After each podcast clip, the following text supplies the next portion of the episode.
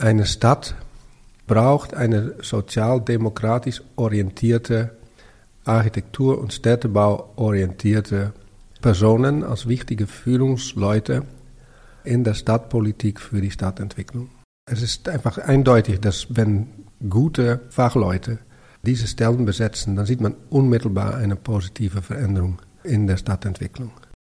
Während man komplexe Städtebauprojekte macht, entwickelt man das Bewusstsein, dass man eine Stadt nicht zähmen kann. Es ist ein Akt von Kontrolle und Laissez-faire.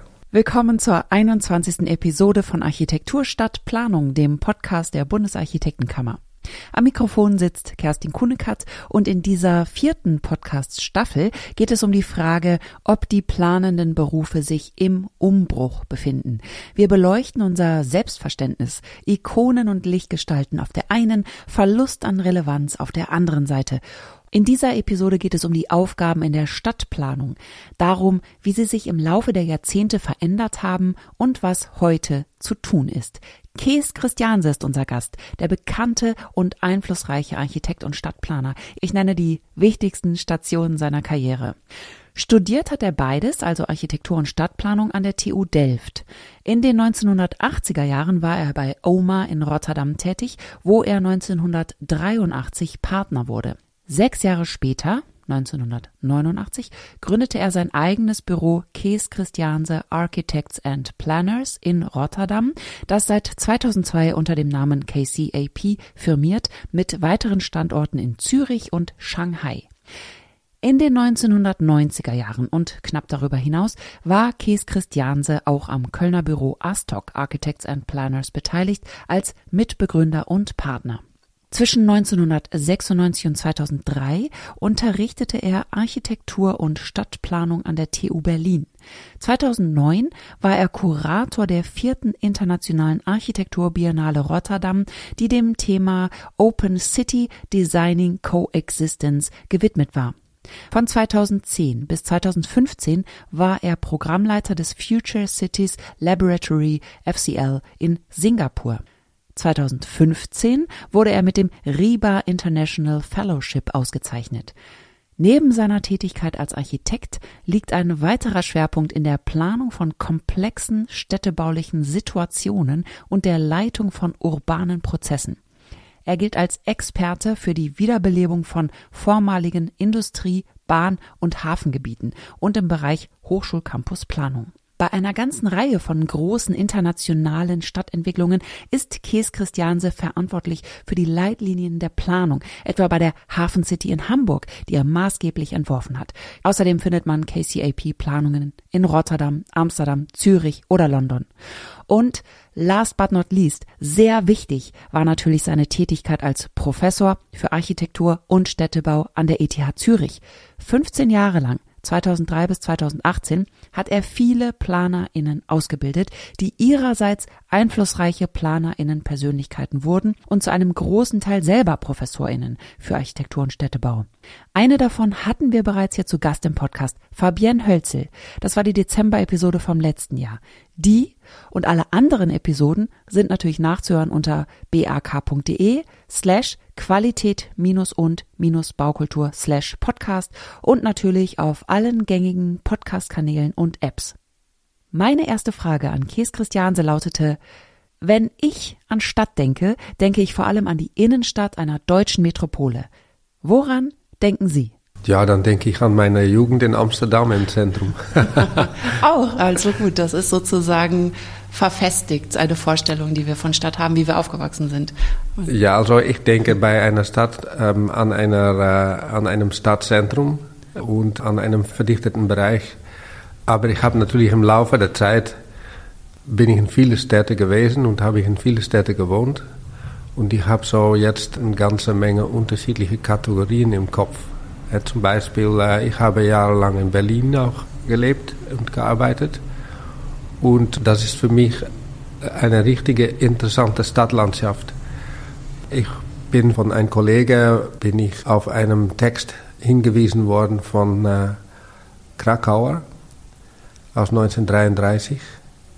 Und äh, die hat einen Text in der Frankfurter Allgemeine, glaube ich, geschrieben, die hieß Berlin ist eine Landschaft. Und das ist ein sehr interessanter Artikel, wo eigentlich eine der ersten Formulierungen von Stadt als Stadtlandschaft äh, gemacht wird. Siegfried Krakauer. Und das passt eigentlich, äh, eigentlich sehr gut auf die, auf die Stadt Berlin mit seinen äh, heterogenen Abwechslungen von, von Charakteristiken, Klimaten äh, und so weiter. Eine polyzentrische Stadt, aber auch eine zentralistische Stadt. Ich denke, das ist auch ein, äh, ein Wesenszug von, äh, von interessanten Städten äh, und Metropolen, wie, wie zum Beispiel auch London, wo wir auch viel gearbeitet haben. Das sind gleichzeitig polyzentrische und zentralistische Organismen. Das heißt, Quartiere sind einerseits relativ autark, haben eine Identität. In Berlin sind es die Bezirke, Bezirksratshäuser, äh, die haben Quartiers- äh, oder Stadtteilzentren. Und in London sind es die Boroughs. Aber es gibt gleichzeitig gibt es Mitte und es gibt äh, der Central District, äh, die wirklich das Zentrum der Agglomeration sind. Und daher sind so die Quartiere sind Bestandteil eines größeren Organismus und gleichzeitig eine, eine Zelle, die äh, relativ selbstständig funktioniert. Und dazu kommt natürlich eine sehr große Komplexität, nämlich das ist eine physische Beobachtung. Aber die sozialen Netzwerke und, äh, und Kulturnetzwerke, die sind natürlich viel fließender ähm, und äh, dehnen sich über diese physischen äh, Grenzen hinaus. Das heißt, es gibt eine Mehrsichtigkeit. Aber ich finde, eine der besten Darstellungen dieser diese Idee von Stadt ist die Karte von Patrick Abercrombie aus 1944 für London. Mhm. Die äh, hat den, äh, die, die Beiname The Potato Plan. Wir haben auch ein Buch gemacht von Potato Plants. Ja. Wir haben mit 40 ähm, Schulen und äh, Büros haben wir 40 Potato Plants von äh, Städten weltweit gemacht. Und die Potatoes beinhalten nicht jetzt einzelne Viertel, sondern Funktionen? Die po Potatoes sind eigentlich charakteristische Quartiere. Also, ja, wir haben dann den, äh, den Orwellischen Witz gemacht. All potatoes are equal but some potatoes are more equal than others. ich glaube, das charakterisiert eine Stadt sehr gut. Sie sind ja Architekt und Stadtplaner. Ja. Wie unterscheidet sich die Denk- und Herangehensweise von Stadtplanern zu der von ArchitektInnen, wenn es um die Stadt geht? Und wie unterscheiden sich auch die Aufgaben? Ja, ich bin ein Student unter anderem von Bakema. Der hat ein Buch geschrieben in den 60er äh, oder Anfang 70er Jahre von Stuhl zu Stadt. Mit anderen Worten, Entwerfen der gebauten Umgebung entwickelt sich vom Detail bis zur äh, Städtebau und Landschaftsarchitektur und wieder zurück. Und wenn ich meinen beruflichen Werdegang betrachte, dann äh, bin ich angefangen als äh, Architekt. Aber in Holland wenn man Architekt ist und jung, dann landet man in, im Wohnungsbau, damals in der Sozialwohnungsbau, weil das eine niedrige Schwelle für junge Architekten war, weil man keine Erfahrung haben musste, weil es war so politisch korrekt, um junge Architekten einzuschalten. Und dann waren die Wohnungsbauprojekte in Holland ziemlich großmaßstäblich. Also das, das waren schon Projekte von 200 Wohneinheiten oder so. Und dadurch sind wir sehr schnell in der Quartiersplanung gelandet. Das heißt, es wurden äh, Stadterneuerungsquartiere entwickelt in den alten Hafengebieten oder auf ehemalige Industriebrachen. Das waren keine Greenfields-Entwicklungen am Anfang, aber Ersatz, Ersatz von Industrieanlagen und das wurden dann Quartiere von äh, 1300 Wohnungen zum Beispiel, das erste Projekt, was ich äh, gemacht habe, wobei dann äh, wir den Städtebau gemacht haben und das Ganze dann mit fünf oder sechs oder sieben Büros gebaut wurde. Von unterschiedlichen Wohnungsbaugenossenschaften. Und auf diese Weise bin ich im Städtebau gelandet. Und danach auch in der Landschaftsarchitektur und dann auf großmaßstäblicher Ebene. Eigentlich auch dadurch, dass wir dass dann diese große Vinex-Kampagne in Holland gestartet ist. Können Sie die nochmal erläutern? Dieses, das, das ist eine, war eine Politik, um die Wohnungsnot schnell zu lindern und um äh, massiv große Quartiere zu bauen. Überwiegend Reihenhaussiedlungen in der Wiese, weil das einfach die Nachfrage damals war. Und, ähm, aber auf eine mehr nachhaltige und kompaktere Weise als, äh, als in den 60er und, äh, und 70er Jahren. Und äh, wir sind so in diese Projekte gelandet. Leidserein in, bei Utrecht und äh, äh, Almere, Nordenplassen. Und das waren richtig sehr großmaßstäbliche Projekte, wo man auch die ganze äh, Infrastruktur, ÖV, Versorgungseinrichtungen, Schulen mitplanen musste. Das heißt, es ist, wir sind so von dem äh, Wohneinheit, kann man sagen, über das beschränkte Wohnquartier äh, in den großen Maßstab äh, gelandet.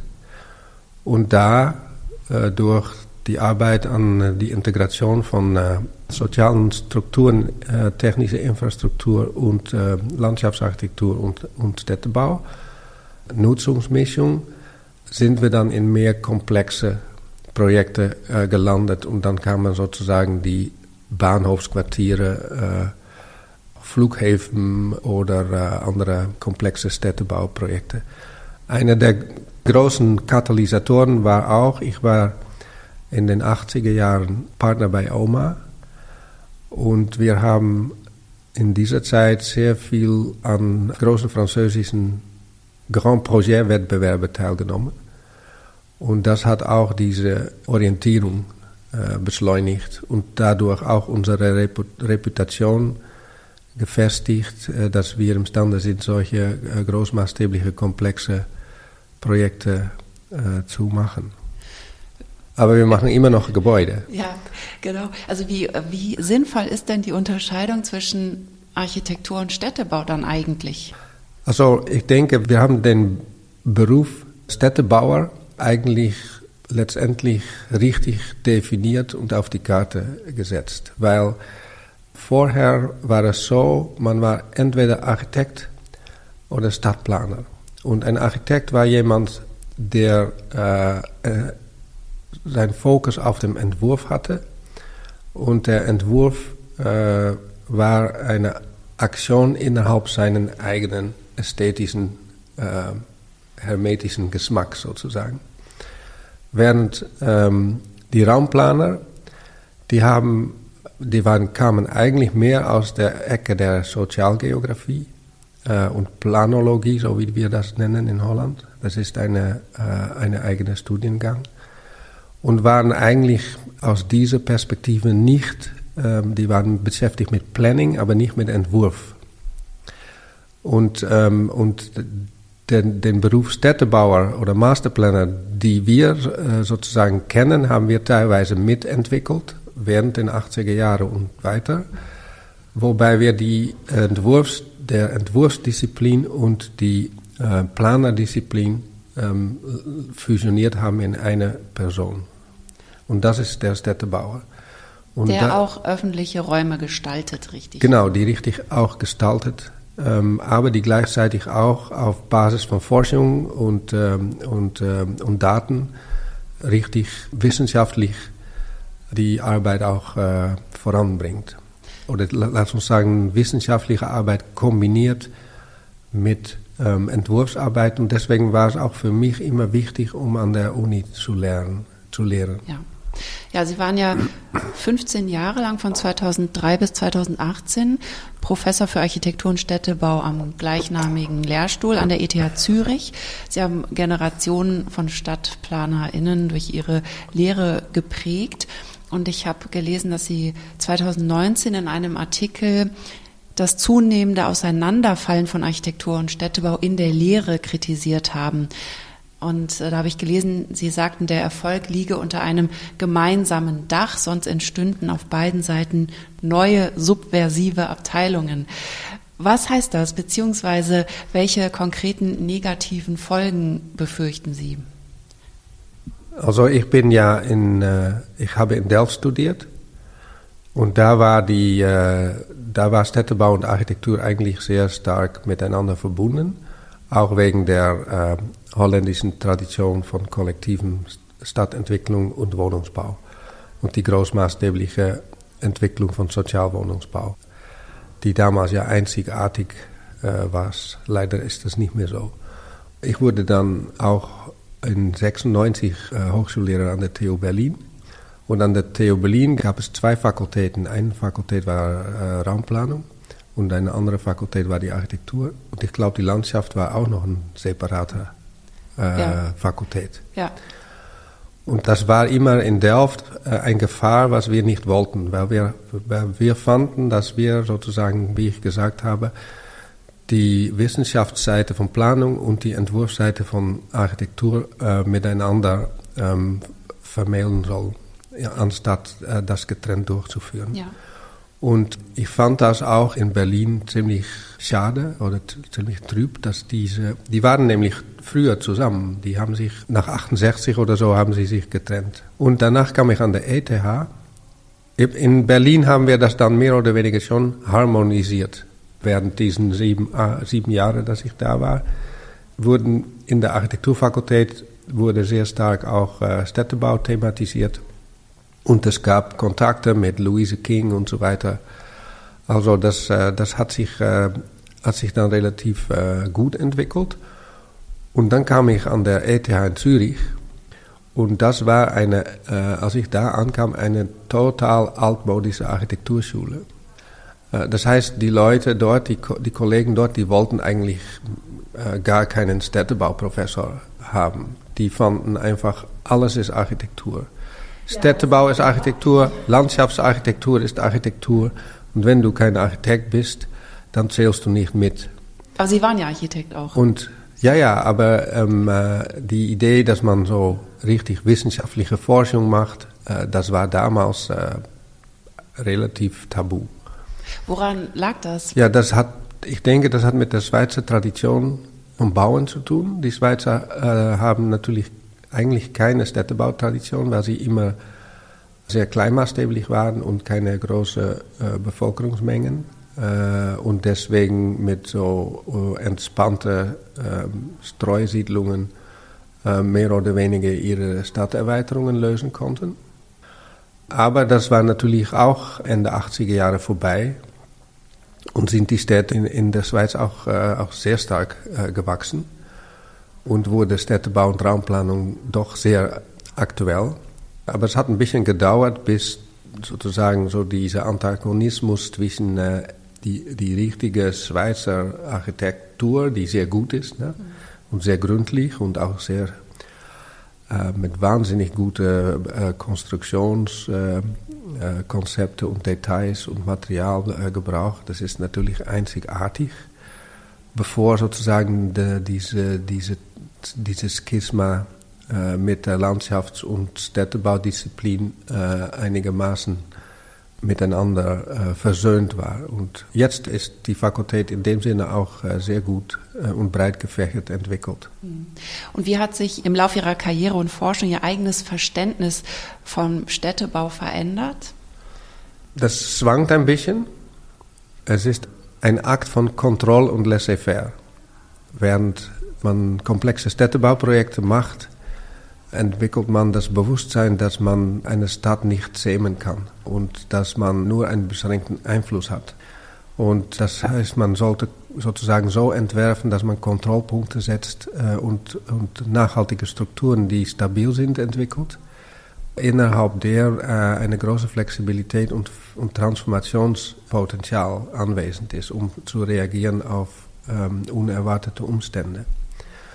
Wir sind natürlich aus der Ausbildung hatten wir zwei Erben sozusagen. Ein Erbe war das neue Bauen, die moderne Architektur und Städtebau, Siam. Die andere war die äh, Stadterneuerungskultur und die Bewohnerpartizipation aus den äh, Ende 60er, äh, Anfang 70er Jahre, auch verbunden mit der Provo-Bewegung in Amsterdam, die richtig damals sehr fortschrittlich war, auch in, äh, in Europa.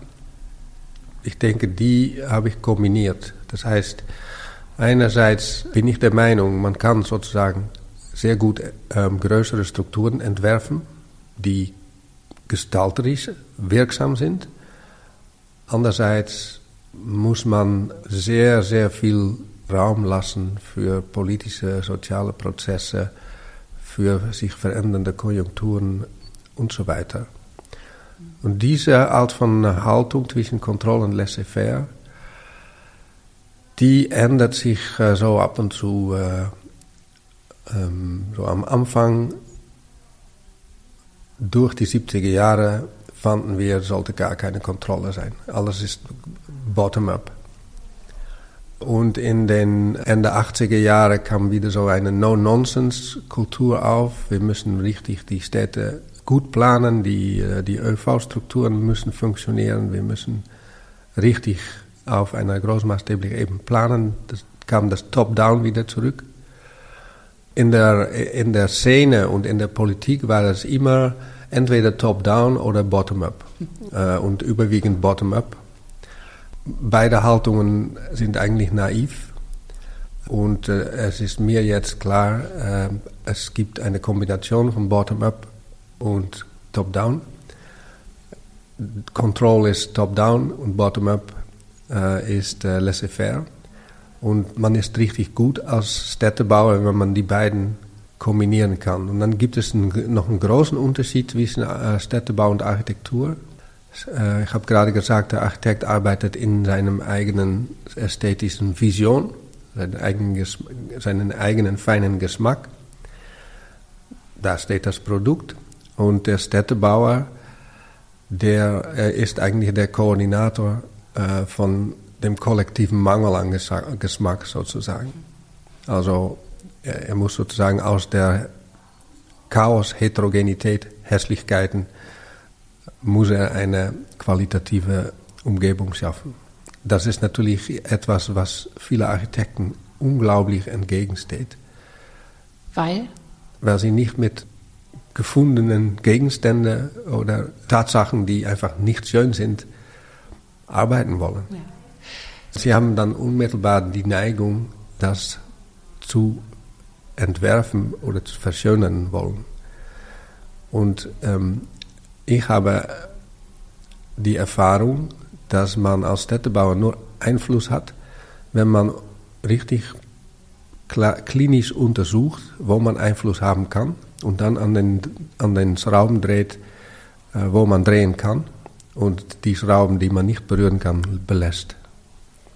Ich war gestern Abend in Kiel, äh, da machen sie eine Stadterweiterung und wir machen den Rahmenplan, die Quartiersentwicklung innerhalb dem Rahmenplan und wir organisieren dann eine äh, Versammlung vor Ort in einer Schule um die Bewohner zu mobilisieren und mit denen zu diskutieren, wie wir weiter vorgehen. Das lassen wir einfließen in der Planung. Wir finden so eine Initiative notwendig, weil man dadurch stärker, wenn man die Leute mitnimmt, stärker Einfluss auf die endgültige Gestaltung haben kann.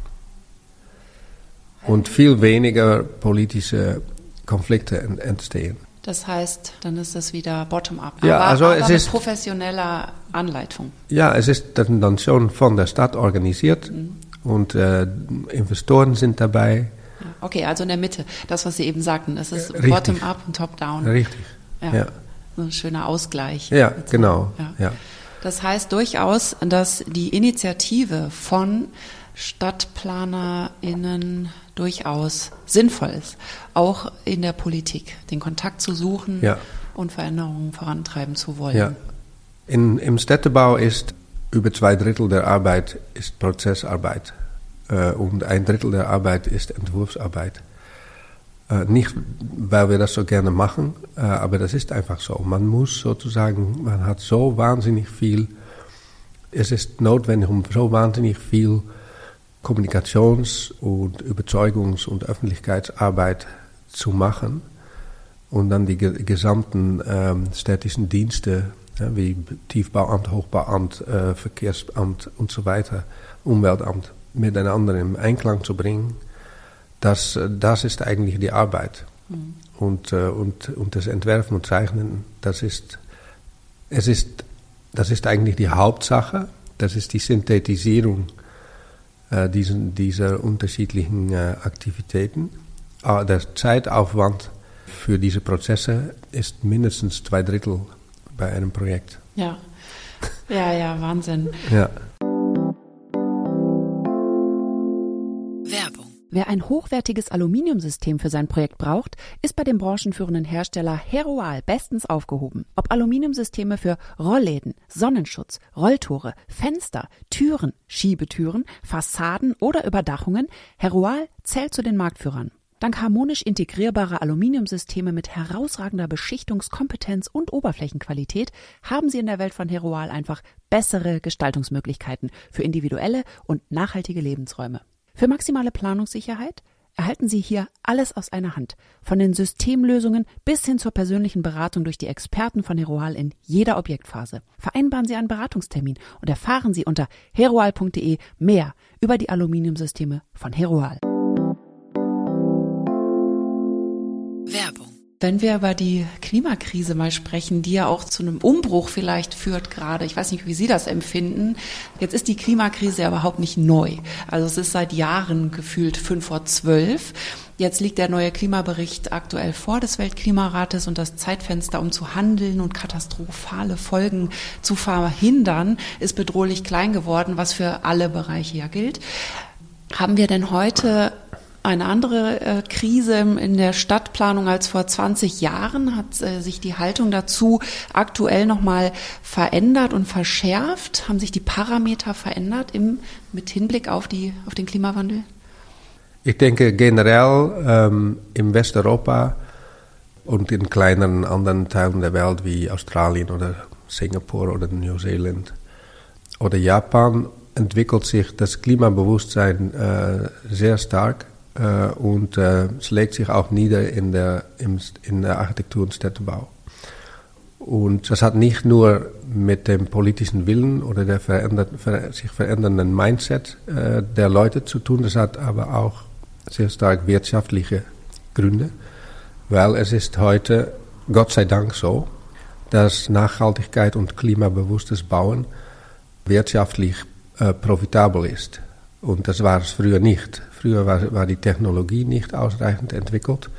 Die Gesetzgebung hat entgegengewirkt. In Deutschland ist das noch immer so mit der Gesetzgebung und der Administration. Die Technologieentwicklung hier geht viel schneller als die, das Regelwerk, das gesetzliche Regelwerk, das beibehalten kann, leider. Aber die, äh, die, die Bedingungen, die sind eigentlich sehr gut. Das Problem ist natürlich aber schon, dass wir, äh, dass unser Wohlstand äh, sich nicht stabilisiert hat bis jetzt. Vielleicht passiert das jetzt wegen dem Krieg und so weiter. Aber bis jetzt hat unser Wohlstand sich nicht äh, stabilisiert und ähm, äh, äh, hat der Konsum und das Konsumverhalten der Bevölkerung, was die, eigentlich die größte Faktor der, der, der Klimaschaden äh, erzeugt, immer noch zugenommen äh, anstatt äh, gleich geblieben oder verringert. Jetzt ähm, kommen wir allmählich in eine Situation, dazu werden wir gezwungen, dass wir sehr schlau mit Energie umgehen müssen. Und die Technologien, die sind vorhanden. Das heißt, eigentlich ist das, ist das ein günstiger Moment. Und es ist auch ganz klar, ähm, dass die meisten Städte die haben auch eine Politik von nachhaltigem Städtebau angenommen und klimagerechtes Bauen und ähm, Sponge äh, ähm, hochwertige äh, Wassermanagementsysteme, District Infrastructure, wobei äh, Energie verteilt wird zwischen ähm, Gebäuden, die sie zurzeit nicht nutzen und abends schon und so weiter. Also das, äh, das entwickelt sich relativ schnell. Es ist auch ganz klar eine Nachfrage nach mehr kompakter Bauen. Das Auto bekommt hoffentlich jetzt äh, weniger Fokus. Das ist sehr gut, weil das Auto ist der Hauptfaktor der äh, Verstädterung, äh, der Zersiedlung der Landschaft gewesen. Also Eisenbahn ein bisschen, aber nicht, nicht besonders ungünstig. Aber das Auto ist einfach, äh, hat einfach eine katastrophale äh, Auslegung der, äh, der Städte zufolge gehabt. Und ohne das Auto funktionieren Vorstädte gar nicht. Und jetzt gibt es einen ziemlich großen Fokus on, uh, on, auf qualitative ÖV-Systeme, auf E-Biking, auf, auch hinsichtlich gesundheitsfördernde Bewegungskulturen sozusagen. Also es gibt jetzt in, in Westeuropa und auch in anderen Teilen der Welt, aber nicht so viele, eine Position, äh, die eigentlich äh, langsam äh, sich vorbereitet auf ein klimagerechtes Leben und ein, auch ein qualitativ hochwertigeres Leben. Auf die Ebene der Ernährung findet das auch Platz. Man sieht ganz klar eine zwar geringe, aber eindeutig wahrnehmbare Verringerung der, Fleischkonsumtion und so weiter. Man muss aber sagen, das beschränkt sich zu ähm, einem kleinen Teil der Welt. Und in Afrika und Indien sind die Leute da überhaupt nicht mit beschäftigt, weil die sind, die sind rein mit Überleben beschäftigt. Aber das Überleben, das führt zu einer Situation, wobei sie viel weniger CO2 pro Kopf produzieren als wir noch immer. Und autokratische Regime wie Russland und äh, China die exploitieren Nachhaltigkeit nur, wenn es für ihre Machtposition funktioniert. China hat vielleicht, entwickelt vielleicht ein, ein Bewusstsein, weil in China natürlich ziemlich viel größere Umweltschäden und Vergiftigungsereignisse stattgefunden haben. Wobei man in der Tat festgestellt hat, so geht es nicht mehr. Wir müssen einfach dafür sorgen, dass wir sauberes Wasser haben und so weiter. Aber in Russland die sind das scheißegal. Und so, solange es natürlich größere Flächen auf der Erde gibt, für die das scheißegal ist. Also schau mal, wie die äh, chinesischen und russischen Fischer die Ozeane leer fischen.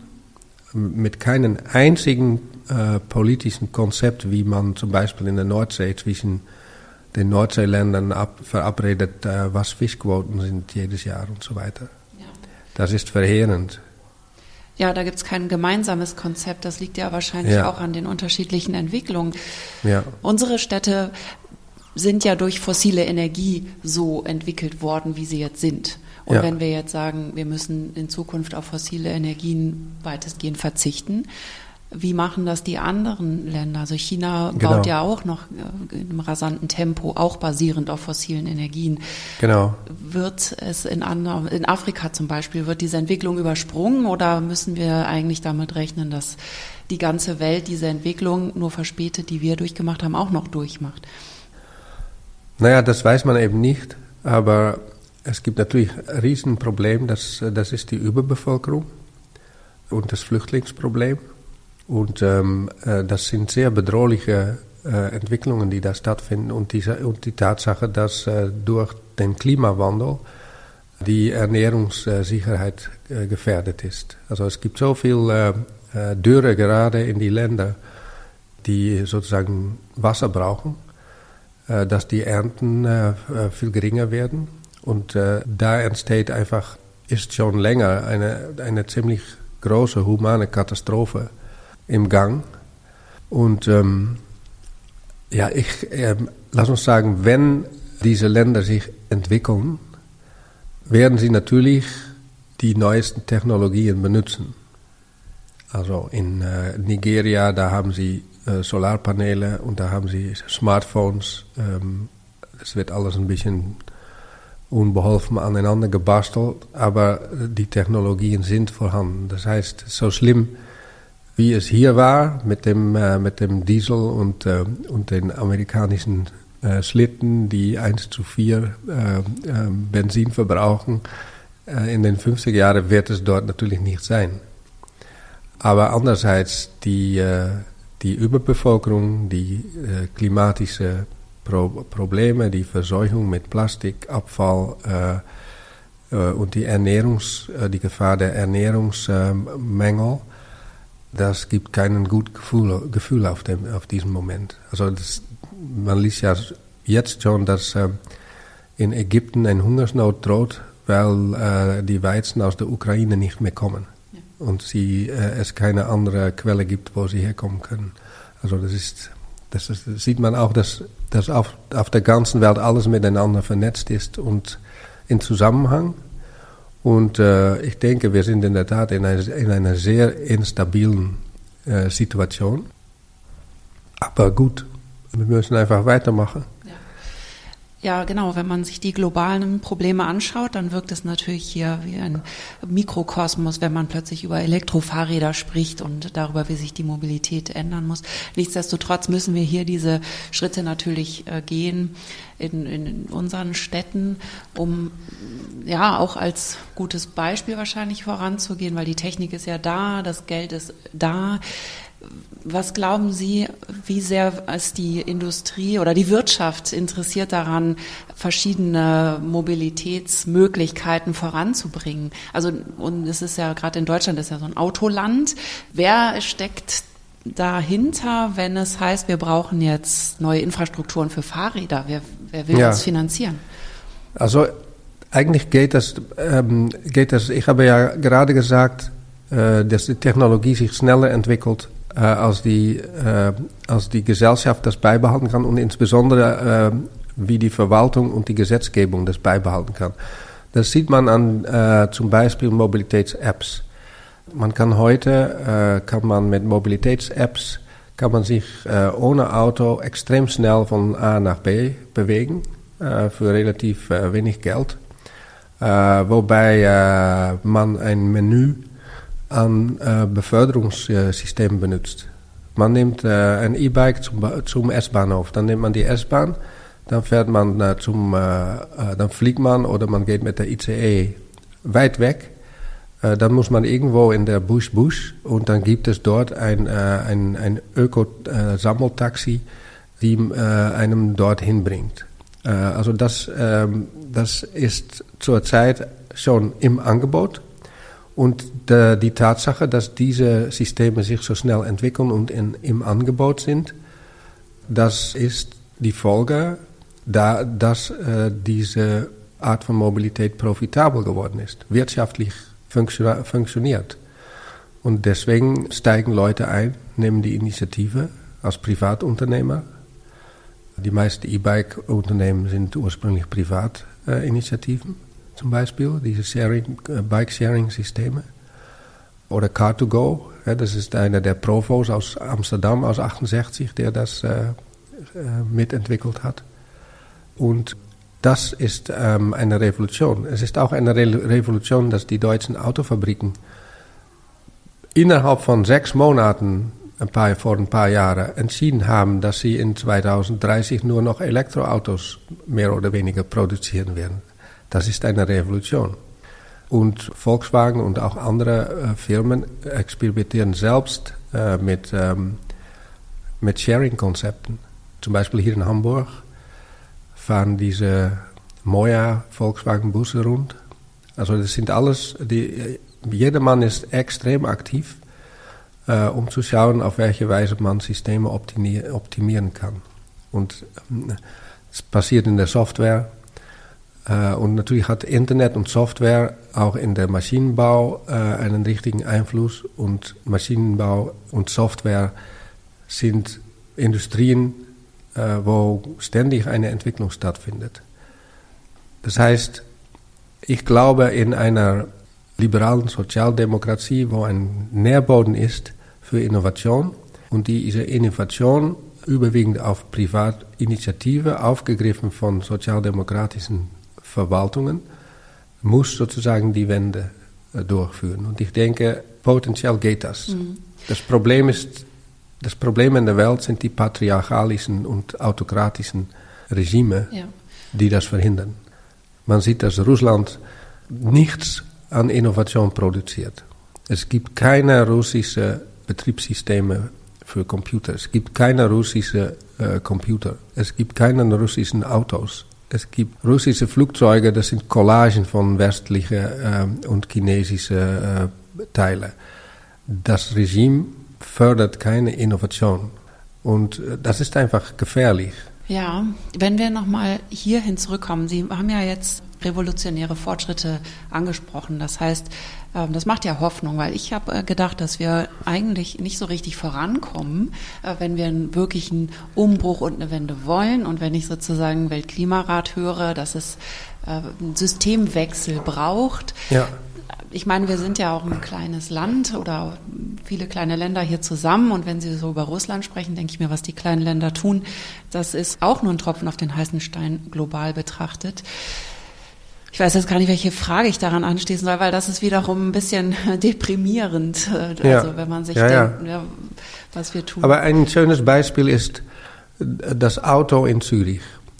Über 20 Jahre irgendwie zwischen 1980 und 2000 oder so, oder 90 und 2010, hat die Zahl PKWs oder Generalkraftwagen in der Region Zürich mit irgendwie 18 oder 20 Prozent zugenommen. Über die gleiche Periode hat die Luftverschmutzung durch Autos mit 90 Prozent abgenommen. Rein durch die Entwicklung, die, die innovative Entwicklung der Motoren und die Effizienz der Motoren äh, und die, äh, die Veränderung äh, der Zusammenstellung von äh, Benzin. Mhm. Äh, die Introduktion von Katalysatoren äh, und so weiter.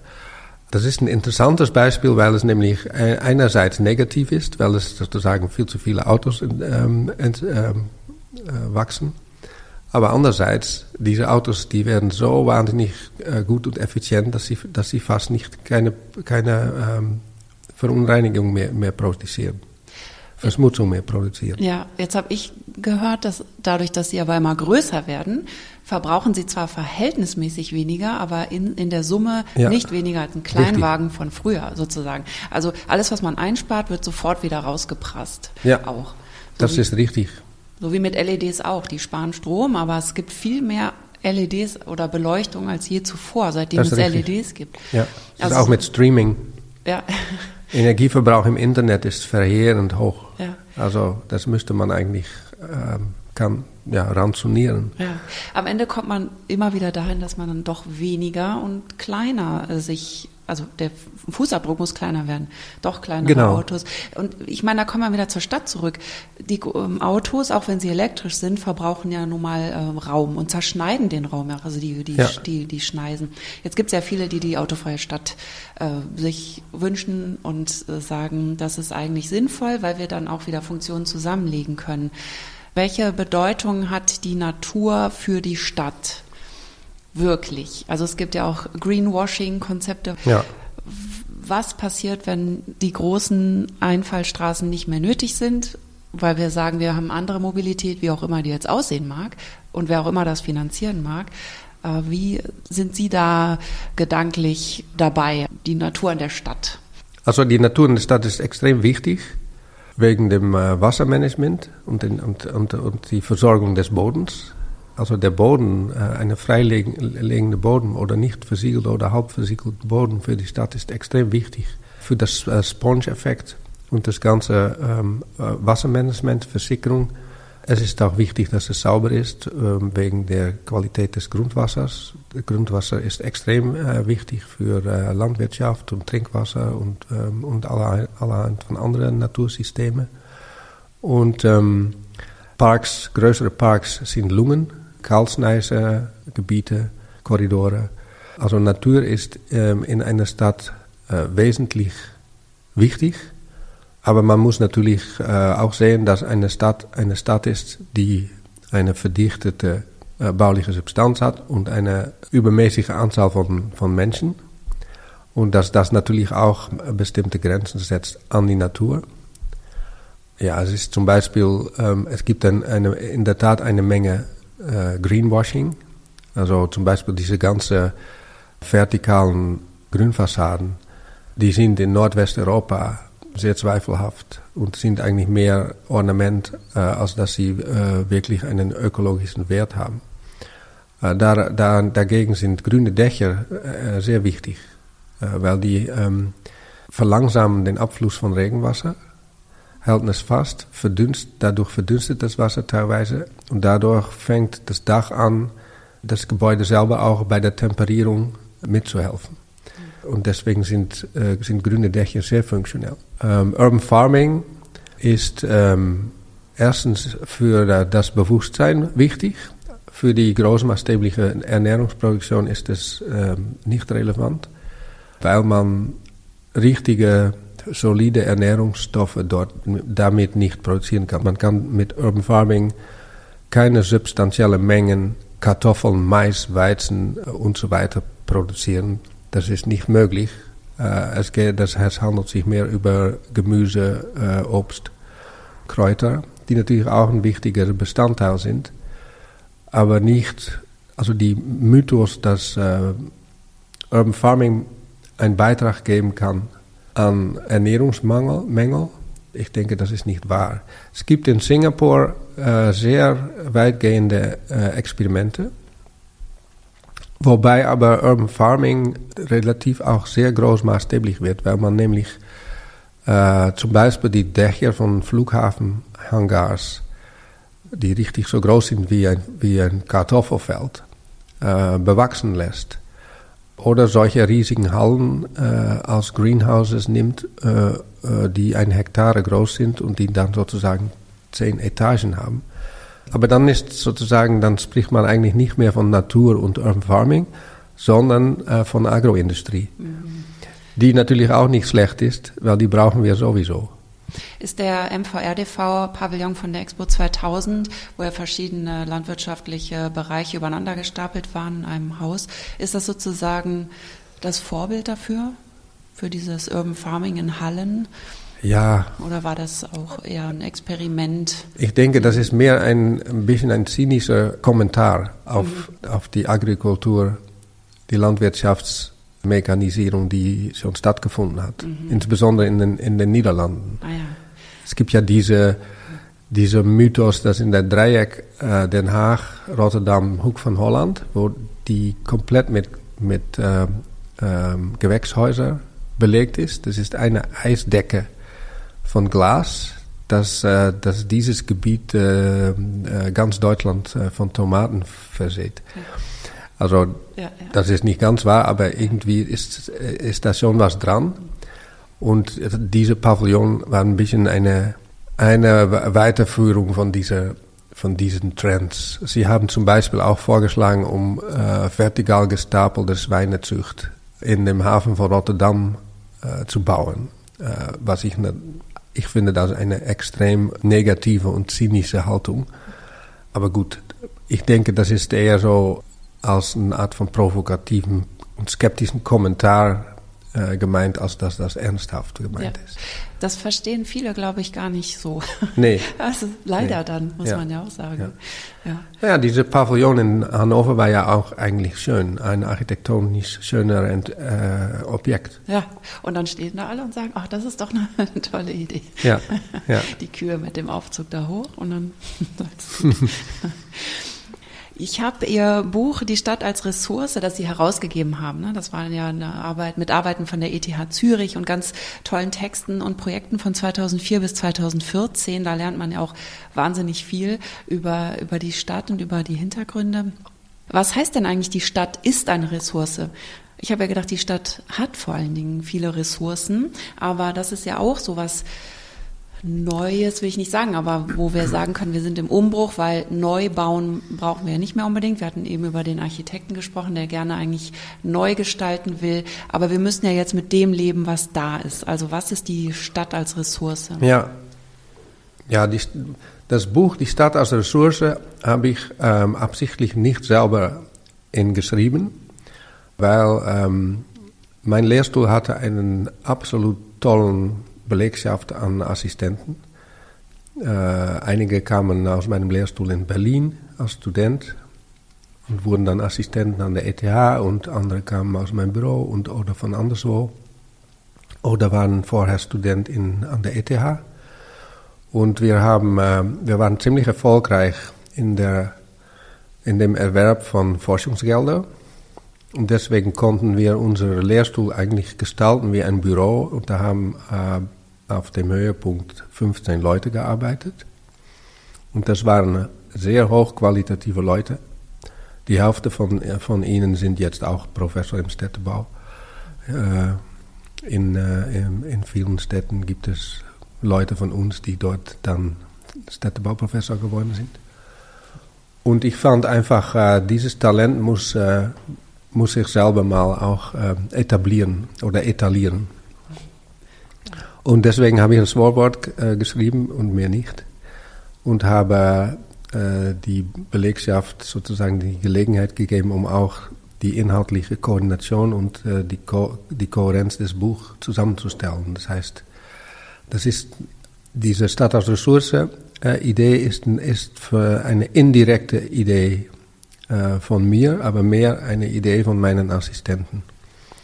Aber natürlich haben wir diese, äh, diese Konzept Stadt als Ressource sehr viel besprochen. Und die hat äh, auch sehr viel zu tun mit äh, dem Begriff Urban Mining, die dann wieder eigentlich sehr stark mit Wiederverwertung und auch mit bauliches Erbe und so weiter zu tun hat und, und Präservierung von wichtigen Biotopen, ähm, aber auch sozialen Netzwerken. Ähm, zum Beispiel äh, auf der Ebene von Gentrifizierung. Und somit kann man eigentlich sagen, die Stadt ist eine, eine, eine Sammlung von Ressourcen aus weitgehend unterschiedlichen Hintergründen, Quellen. Also die, die Ressource ist äh, teilweise die Stadtnatur, zum Beispiel in Bahnflächen, wo die Biodiversität manchmal viel höher ist als auf dem Land, weil die Landwirtschaft und die, äh, die Waldanbaukultur relativ monofunktionell ist. Und äh, die Stadt ist äh, eine Ressource, weil es äh, geschichtliche Bausubstanz hat und Materialvolumen was ein, ein bestimmter Wert darstellt. Äh, die Stadt ist Ressource, weil es äh, irgendwo einen äh, Kiez gibt, wo die Filmszene sich niedergelassen hat und eine sehr innovative Entwicklung von, von Filmaktivität stattfindet, cinematische Aktivität stattfindet. Eine Stadt ist eine Ressource, weil es ein meistens hochwertiges ÖV-System hat was darum fragt, optimiert zu werden und so weiter. Also in dem Sinne lesen, lesen wir die Stadt als Ressource und ähm, das ist natürlich auch, auch sehr interessant. Ja.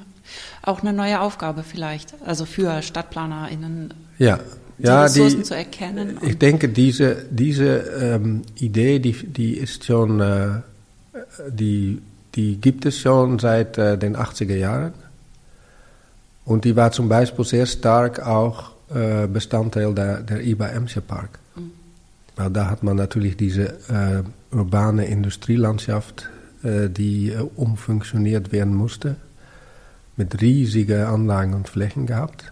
Und da war sozusagen diese Idee von Urban Mining und Wiederverwertung und Renaturierung und Reökonomisierung und Sozialisierung alles war sozusagen da, dieses Thema.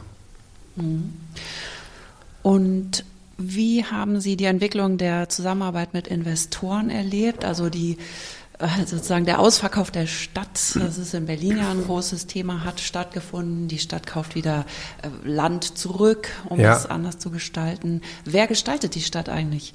Ja, das hängt, äh, das, das ist auch unterschiedlich in vielen Städten.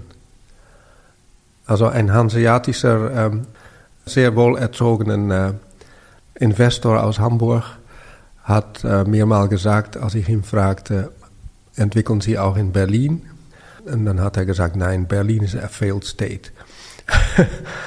es ist tatsächlich so, dass ähm, Bauen und Entwickeln in Berlin und Hamburg sind total unterschiedlich.